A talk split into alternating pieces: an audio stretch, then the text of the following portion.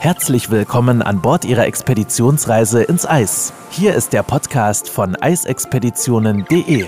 Christina Hillemann ist Ihre Botschafterin und absolute Expertin, wenn es um Reisen in die Antarktis und Arktis geht und nimmt Sie mit in die unberührten polaren Regionen dieser Erde. Begeben Sie sich auf die Spuren von Roald Amundsen, Sir Ernest Henry Shackleton oder Fridtjof Nansen und werden Sie selbst zum Entdecker. Herzlich willkommen zur 159. Folge unseres Podcasts. Ja, das Jahr hat gerade angefangen. Ich wünsche alle ein frohes neues Jahr. Und wie könnte ich besser starten als mit meinem Freund Henry, der heute da ist? Henry, frohes neues Jahr. Ich hoffe, du bist Frohes neues Jahr auch dir. Wie geht's Ja, dir? ganz, ganz, ganz ruhig. Wir sind da ja relativ entspannt. Wir haben ja einen anderen Rhythmus, an dem wir uns da ähm, orientieren müssen. Das kommt mir sehr entgegen, weil mein natürlicher Rhythmus auch eher ist, reinzuschlafen. Auch von daher geht es mir heute sehr, sehr gut. Wie geht's dir? Wie hast du reingefeiert? Wir haben auch ganz entspannt reingefeiert und ähm, ja, ich bin voller Vorfreude. Ein neues Jahr, neue Reisen, neue Erlebnisse. Wir haben noch ein bisschen was gemeinsam vor, aber das erzählen wir noch nicht. Aber heute reden wir erstmal über eine Reise, die definitiv geplant ist und ein Phänomen. Und wir haben es im November im letzten Jahr eben schon erleben dürfen. Und eigentlich hatten wir beide die Reise 2020. Ich hoffe, du erinnerst dich noch Oh ja. geplant. Und dann kam Corona dazwischen. Es gibt eine tolle kleine Lodge. Die Lodge liegt oben am Osteingang vom Lyngenfjord auf der Insel Uløya. Und dort gibt es im Winter immer ein, vor, insbesondere im November, ein absolutes Phänomen. Und das ist die Kombination aus Wal, Orca und Nordlichtbeobachtung. Und ich kann mir nichts Schöneres vorstellen, als mit dir da heute drüber zu sprechen, Henry. Uh, es gibt kaum einen besseren Platz auf der Welt. Ähm, Das, da freue ich mich wahnsinnig drüber. absolut richtig. Und ähm, wir bieten die Reise ja, weil sie einfach fantastisch im November war, ja für dieses Jahr auch wieder an. Und insofern, ähm, ja, spannend, dass wir einfach mal gucken und uns so ein bisschen, ja, den Fokus auf die Reise legen. Warum ist es so? Was erleben wir heute? Und da fange ich auch direkt an. Warum ist denn der Lyngenfjord als Reiseziel so einzigartig für dieses Abenteuer? Du hast ja eben schon gesagt, es gibt kaum einen besseren Ort. Also generell, die, wer noch nicht in den, ähm, in den Längenalpen war, das ist ein fantastisches äh, Gebiet. Es sieht unfassbar toll aus, wunderschönes Panorama. Ähm, ja, sehr alpine Berge, Berglandschaften dort. Ähm, eine Schneesicherheit, eine Schneegarantie, die es heute ja kaum Mhm. noch irgendwo gibt, die gibt es da schon. Ähm, deswegen ist es auch sehr, sehr beliebt bei Skifahrern im Winter, äh, sehr, sehr toll.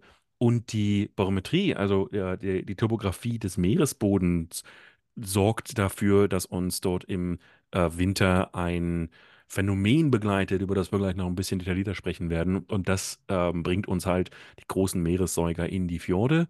Und dann sind wir so weit nördlich des Polarkreises, ich glaube, das sind 300 Kilometer oder sowas, Mhm. dass wir eine, einen sehr, sehr guten, eine sehr, sehr gute Chance auf Nordlichter haben. Na, da muss das Wetter immer ein bisschen mitspielen, aber ähm, ich habe noch keinen Winter erlebt, wo es da eben keine Nordlichter gibt. Und das ist wirklich die Kombination aus all dem, macht das Ganze halt so perfekt. Und dabei ist es so unfassbar ruhig, wie es in der westlichen zivilisierten Welt sein kann.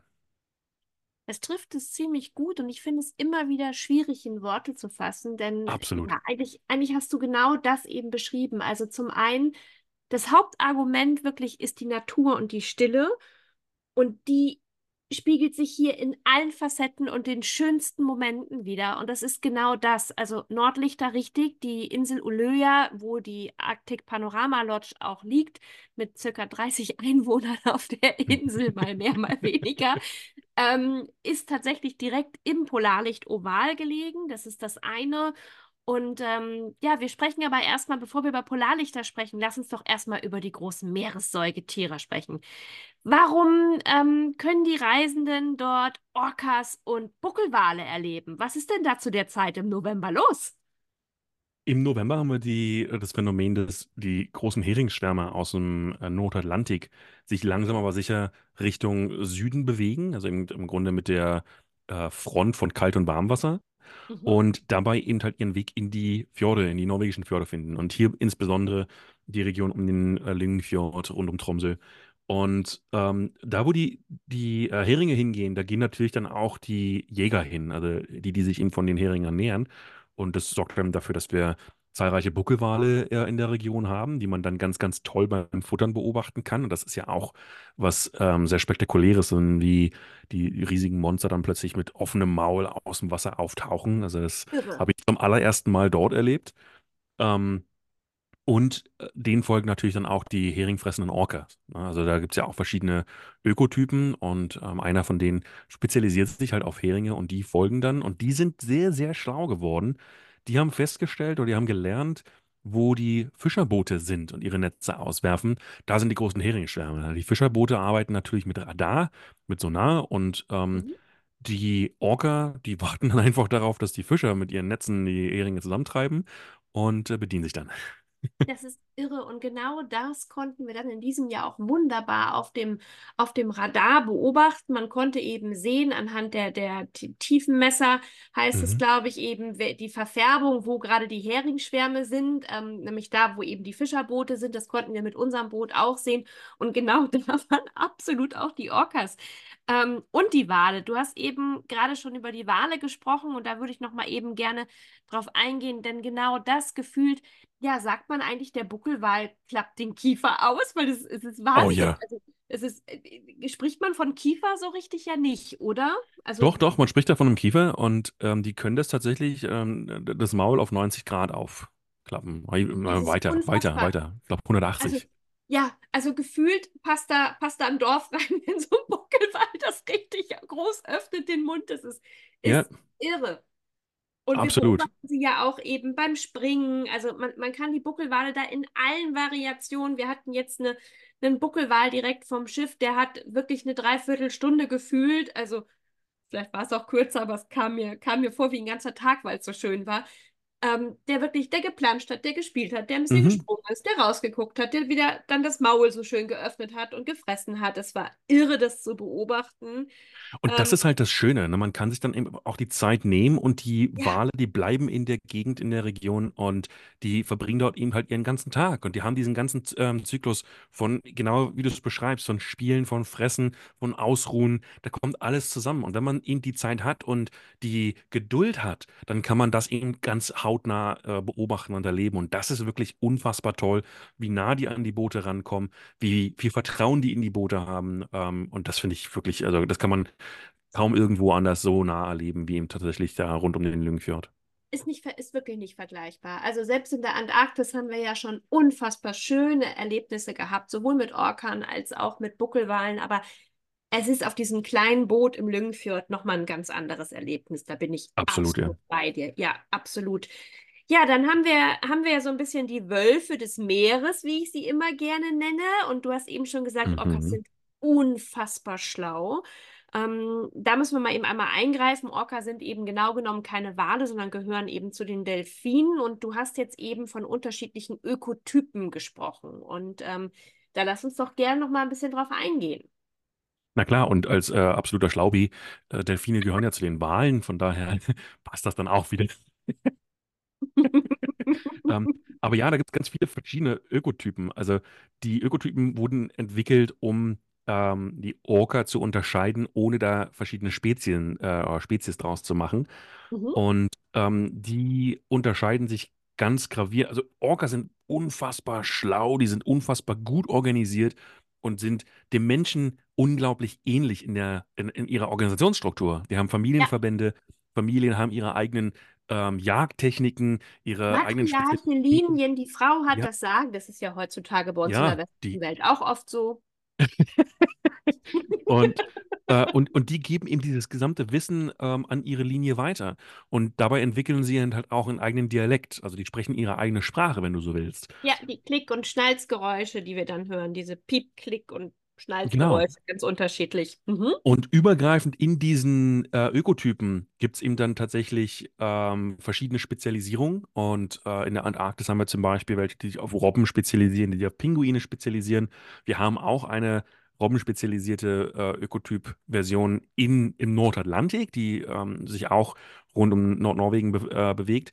Aber die, die, auf die wir da tatsächlich dann warten im Winter in den äh, Lyngenfjord, das ist die Subpopulation, die, oder der Ökotyp, der sich eben auf Heringe spezialisiert und den Heringschwärmen folgt. Und das ist ganz, ganz toll zu sehen, wie die wie die jagen. Und das kann man halt wirklich nirgendwo so gut sehen wie in Nordnorwegen, wo die tatsächlich in ihren kleinen Verbänden ähm, die Heringe zusammentreiben. Und du siehst ihm tatsächlich, wie sie die ähm, mit den, mit den Hinterflossen, ja, mit den Genau. Hinterflossen äh, betäuben. Und wie sie auch sicherstellen, dass jeder im Pack ihm tatsächlich auch futtert. Ja, das, das ist also das also unfassbar unfassbar. beeindruckend. Diese, diese Situation haben wir eben auch mehrfach beobachten können an allen Tagen. Das heißt, ähm, für, für die Hörer, die das noch nicht gesehen haben, weil Henry und ich gerade so in Schwärmen kommen, man muss sich das so vorstellen, dass sie im Prinzip, Henry hat es eben grob schon genannt, man, die kreisen praktisch den Heringsschwarm ein. Hintergrund ist, in dem Moment, wo das Tageslicht ein bisschen zurückkommt, also steigen die Heringe ein bisschen weiter hoch an die Oberfläche, an die Wasser, also Richtung Wasseroberfläche. Und das ist der Grund, warum eben morgens meistens so zwischen 10 und, und ja, 13 Uhr, wo wir eben Licht haben im Winter, ab, ab 14.30 15 Uhr wird es ja schnell wieder dunkel, ist die beste Zeit, weil die Heringe ein bisschen weiter Richtung Wasseroberfläche kommen und dann besser gejagt werden können von den Orcas. Und die kreisen sie quasi, also quasi ein und dann gibt es eben unterschiedliche Aufgaben in diesem, in diesem Jagdrudel sozusagen, in der Schule, in dem Pott. Und wie Henry eben schon gesagt hat, dann kann man wunderbar beobachten, wie die mit der Schwanzflosse auf die Heringe raufhauen, um sie zu betäuben. Und dann geht das große Fressen los. Jo, damit eingesammelt. Unfassbar clever. Absolut, ja. Und das Tolle ist tatsächlich, wir haben ähm, von Ulløya, von der Arctic Panorama Lodge, haben wir eben zwei Möglichkeiten. Wir können zum einen direkt in den Lyngenfjord gehen, ähm, in der Ulløya ja, in dem Ulløya ähm, ja liegt. Oder wir Mhm. gehen in den benachbarten Quainhagen, sehr viel größerer, sehr viel weiter, weiterer Fjord, der Mhm. eben tatsächlich auch die Möglichkeit bietet. Und wir haben eben diese beiden Möglichkeiten zu, zu schauen, wo ist die größere Heringsaktivität. Das ist nichts, was man planen kann, sondern da muss man schauen.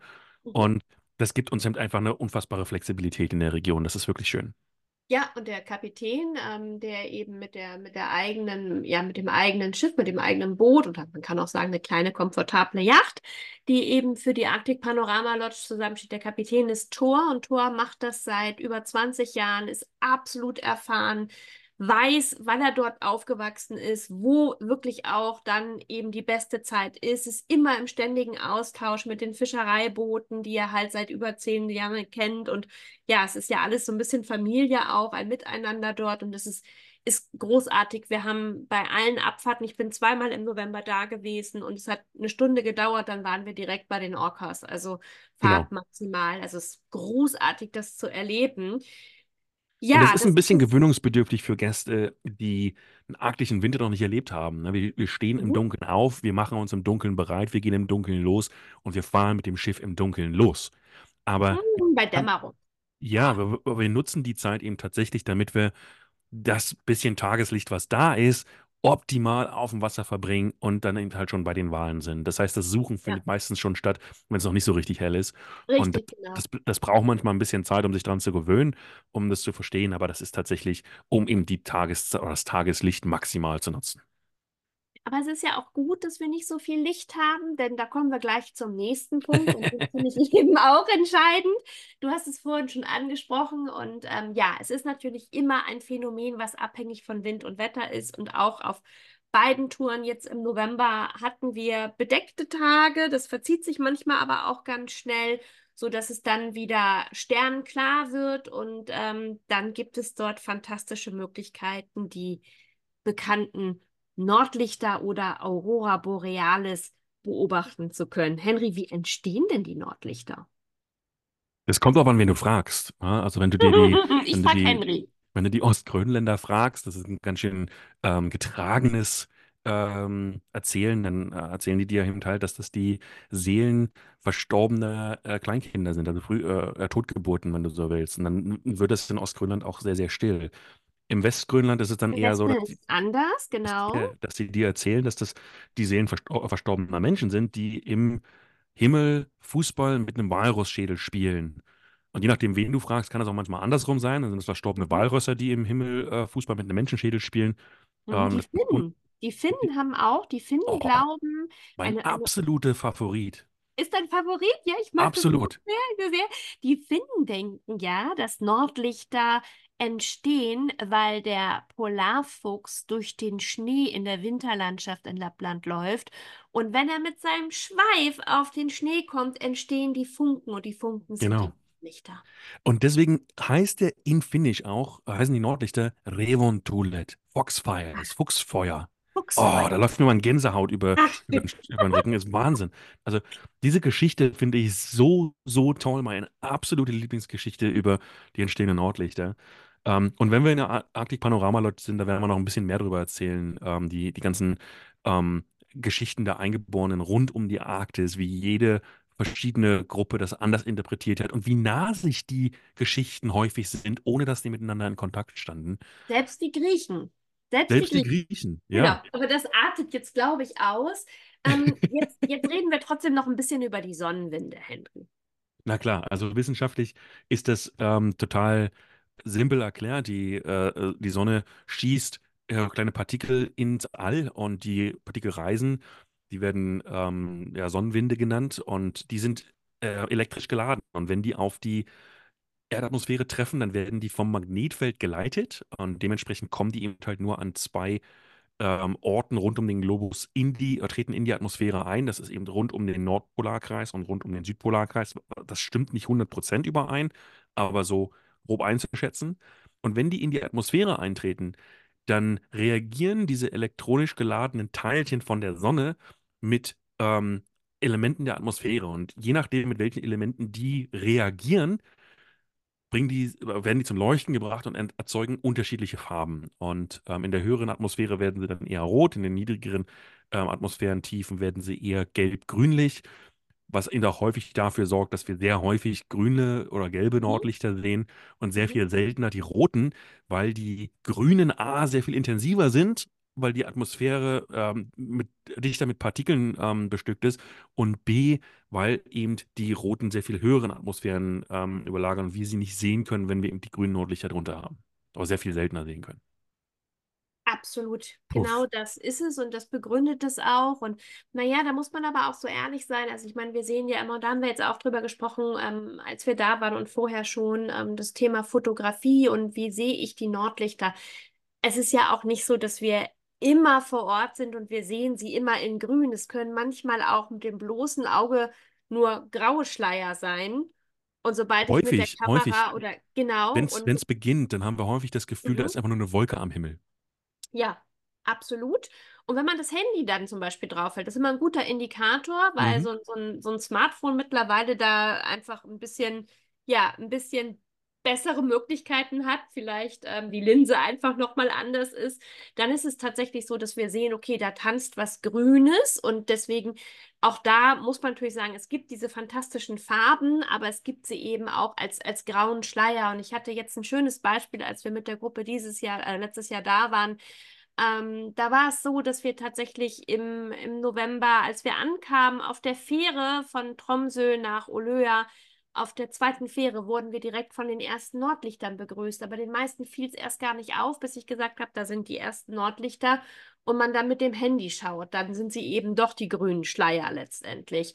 Das Mhm. zog sich weiter. Am zweiten Abend in der Arctic Panorama Lodge gab es dann nachts um circa 12 Uhr nochmal Nordlichter. Die waren richtig grün und intensiv. Die konnte man auch ohne Kamera gut in der Farbe sehen.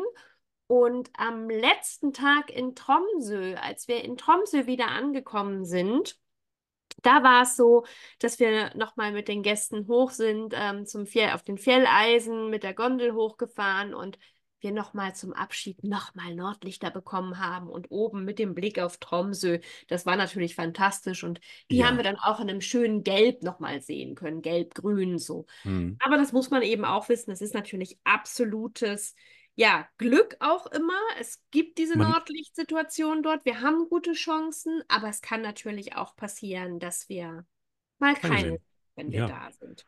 Und Genau, man muss sich auch so ein bisschen davon befreien, ähm, die Bilder, die wir online sehen, als Benchmark zu nutzen. Und äh, Genau. also, was das eigene Auge sieht, sieht deutlich anders aus als die nachbearbeiteten Bilder, die wir äh, online haben. Das Mhm. kann durchaus, wenn es intensiv genug ist, auch so aussehen, habe ich alles schon erlebt. Es Mhm. kann eben auch. aber auch äh, nicht so aussehen. Und dann muss man aufpassen, dass man mit den eigenen Erwartungen nicht enttäuscht wird, Mhm. sondern eben halt schauen, dass man nutzt, was da ist. Und dieser Moment, ähm, ich finde bei, bei Nordlichtbeobachtungen, was wir in, ähm, in Island und in Nord Norwegen häufig gemacht haben, ist, dass wir dann äh, längere Touren machen, drei, vier Stunden und äh, wir sind dann draußen.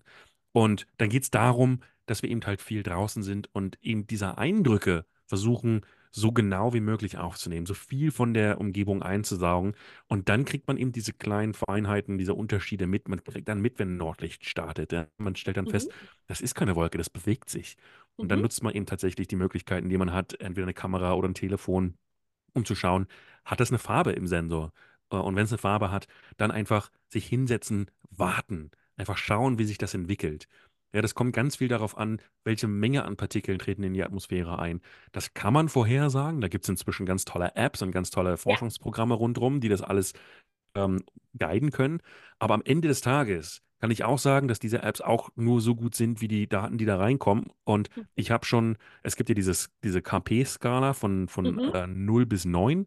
Mhm. Und ich habe schon Forecasts oder Vor Vorhersagen von ähm, 7 bis 8 gesehen, wo der Himmel unfassbar enttäuschend war. Und ich habe Mhm. schon eine Vorhersage mit 3 gehabt, wo der Himmel über uns explodiert ist und wir gar nicht wussten, in welche Richtung wir fotografieren sollten. Und all das muss man eben mit reinnehmen. Es ist am Ende des Tages ein natürliches Phänomen, das du nicht richtig planen kannst. Das ist so ein bisschen die Magie, die dahinter steckt. Man muss sich einfach dem auch so ein bisschen ergeben. Absolut. Besser hätte ich es nicht formulieren können.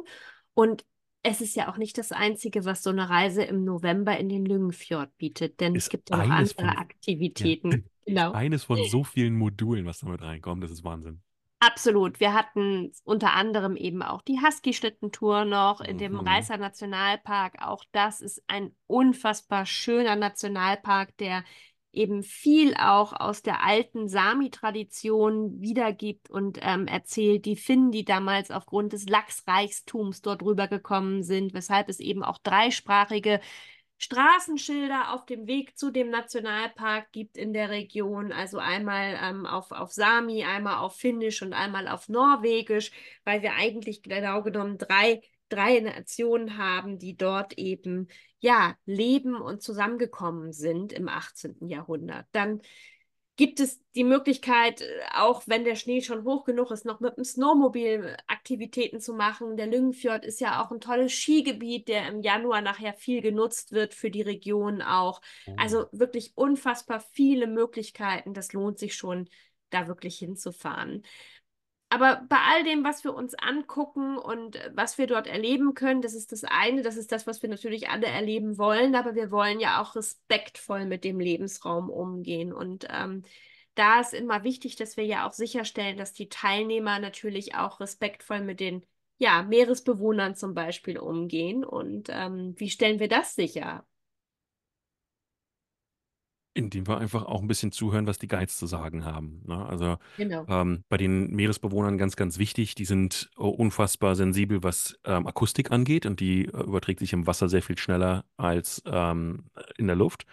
Das heißt, wir versuchen eben halt nicht ähm, gegen Bordwände zu schlagen ähm, oder laut äh, zu sein, sondern versuchen so still wie möglich zu sein.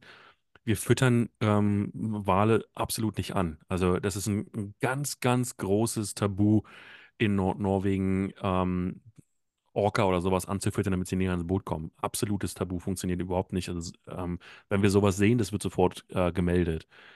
Ähm, ja, ansonsten tatsächlich einfach zuhören, ähm, was Guides empfehlen. Genau, das ist ja der, der Grund, weshalb wir dann auch mit sind, oder ich zumindest in dem Fall auf jeden Fall. Ähm, und das haben wir in diesem Jahr oder im letzten Jahr, ich bin immer noch nicht so richtig im Jahreswechsel drin, merke ich gerade, haben wir das tatsächlich auch gehabt. Ähm, es gab ein anderes Boot, was nicht den Motor ausgestellt hat, was praktisch wirklich so extrem immer hinter den Orcas hinterher ist, dass die eigentlich schon weggeschwommen sind und das Boot immer noch hinterher, unfassbar. Und unser Tor hat es tatsächlich gemeldet und hat gesagt, dem muss die Lizenz erzogen werden, das geht so nicht. Der Absolut, ja. kam immer wieder mit Tauchern dort an und immer wieder, ähm, ja, ohne Rücksicht auf, auf den Lebensraum und immer, also kein Abstand, kein und laut und Getose und Dafür achten wir eben auch drauf und hatten dann auch, ich behaupte, die schönsten Momente eben wie mit dem Buckelwal direkt vor uns, den Mhm. wir für uns alleine hatten, weil wir eben ja einfach ein bisschen respektvoll damit umgegangen sind und der Buckelwal von alleine kam und sich nicht gestört gefühlt hat und sich dann richtig vor unserem Schiff, und wir waren alle mucksmäuschenstill, wirklich, ja, ausge, ausgetobt hat in seinem Spieldrang sozusagen. Und das Gleiche gilt natürlich auch für die Lodge. Und das ist etwas, was ich auch sehr, sehr wichtig finde. Ähm, Swain ist ist eben ein, ein Norweger, ein, ein wirklich Nordnorweger, wie er im Buche steht, und seine Frau Oth ist, ist Sami und hat eben diesen respektvollen Umgang und die Dankbarkeit auch an die Natur. Und das merken wir eben auch in dem Essen. Es gibt kein Kaviar, es gibt kein, kein Shishi, sondern es gibt eine nordnorwegische traditionelle Küche, die dankbar das nimmt, was die Natur zu bieten hat und ähm, wo man nichts wegschmeißt, sondern eben auch ähm, am nächsten Tag Sachen wiederverwendet beispielsweise und eben eine nachhaltige Küche bietet, was ich persönlich großartig finde. Absolut. Wir ja. gucken uns aber gucken uns aber dann auf der Reise natürlich auch noch an. Citizen Science ist auch ein Thema, wenn wir an Happy Whale denken. Auch da haben wir, haben wir spannende Vorträge zu gehalten auf der Reise und ähm, bieten eine ganze Menge, die man dort eben lernen und erleben kann. Aber am beeindruckendsten ist für die meisten wirklich die Orcas auch so zu sehen und zu sehen, wie unfassbar schlau sie sind. Und ich glaube, das ist das Beste, wenn alle anschließend als Botschafter wiederkommen und haben ihre Bilder hochgeladen bei Happy Whale und tragen dazu bei, dass man eben noch mehr über ja, über die, über die Gebiete, über das Verhalten der Orcas lernen kann und über deren Jagdtechniken und, und, und das ist schon ganz, ganz viel wert. Vor allem das Schöne mit Happy Whale ist, dass ich, wenn ich zu Hause zurück in, in meinem natürlichen oder meiner, meiner Umgebung bin, meiner heimlichen, äh, heimischen Umgebung, ähm, kann ich trotzdem die Reise der Wale verfolgen. Na, weil Ja. jeder neue, jeder neue Report oder jede neue Meldung dieses Wals wird dir als Update gemeldet. Da Mhm. bekommst du ein Update in deinem äh, E-Mail-Inbox und die sagen dir, oh, guck mal, ähm, Wal XY wurde jetzt hier getroffen und wurde jetzt hier angetroffen und jetzt hier angetroffen. Und man kann tatsächlich nachverfolgen, wie weit die Strecken sind, die diese Wale zurücklegen. Und Und das finde ich unfassbar. faszinierend. Ja, absolut. In diesem Sinne, Henry, bevor es weiter mit uns ausartet, ich glaube, wir könnten noch stundenlang über, ja, über Nordlicht und Wale im Lyngenfjord ähm, reden und Orcas. Jetzt, ähm, ja, da, da gibt es viel, aber wir haben ja auch noch einen Vortrag im Februar, den wir gemeinsam machen. Und ähm, wer Lust hat und einfach noch mal ein bisschen ausführlicher mit Bild und Videomaterial dabei sein möchte, meldet sich einfach zu unserem virtuellen Vortrag an, oder? Absolut. Freue ich mich drauf.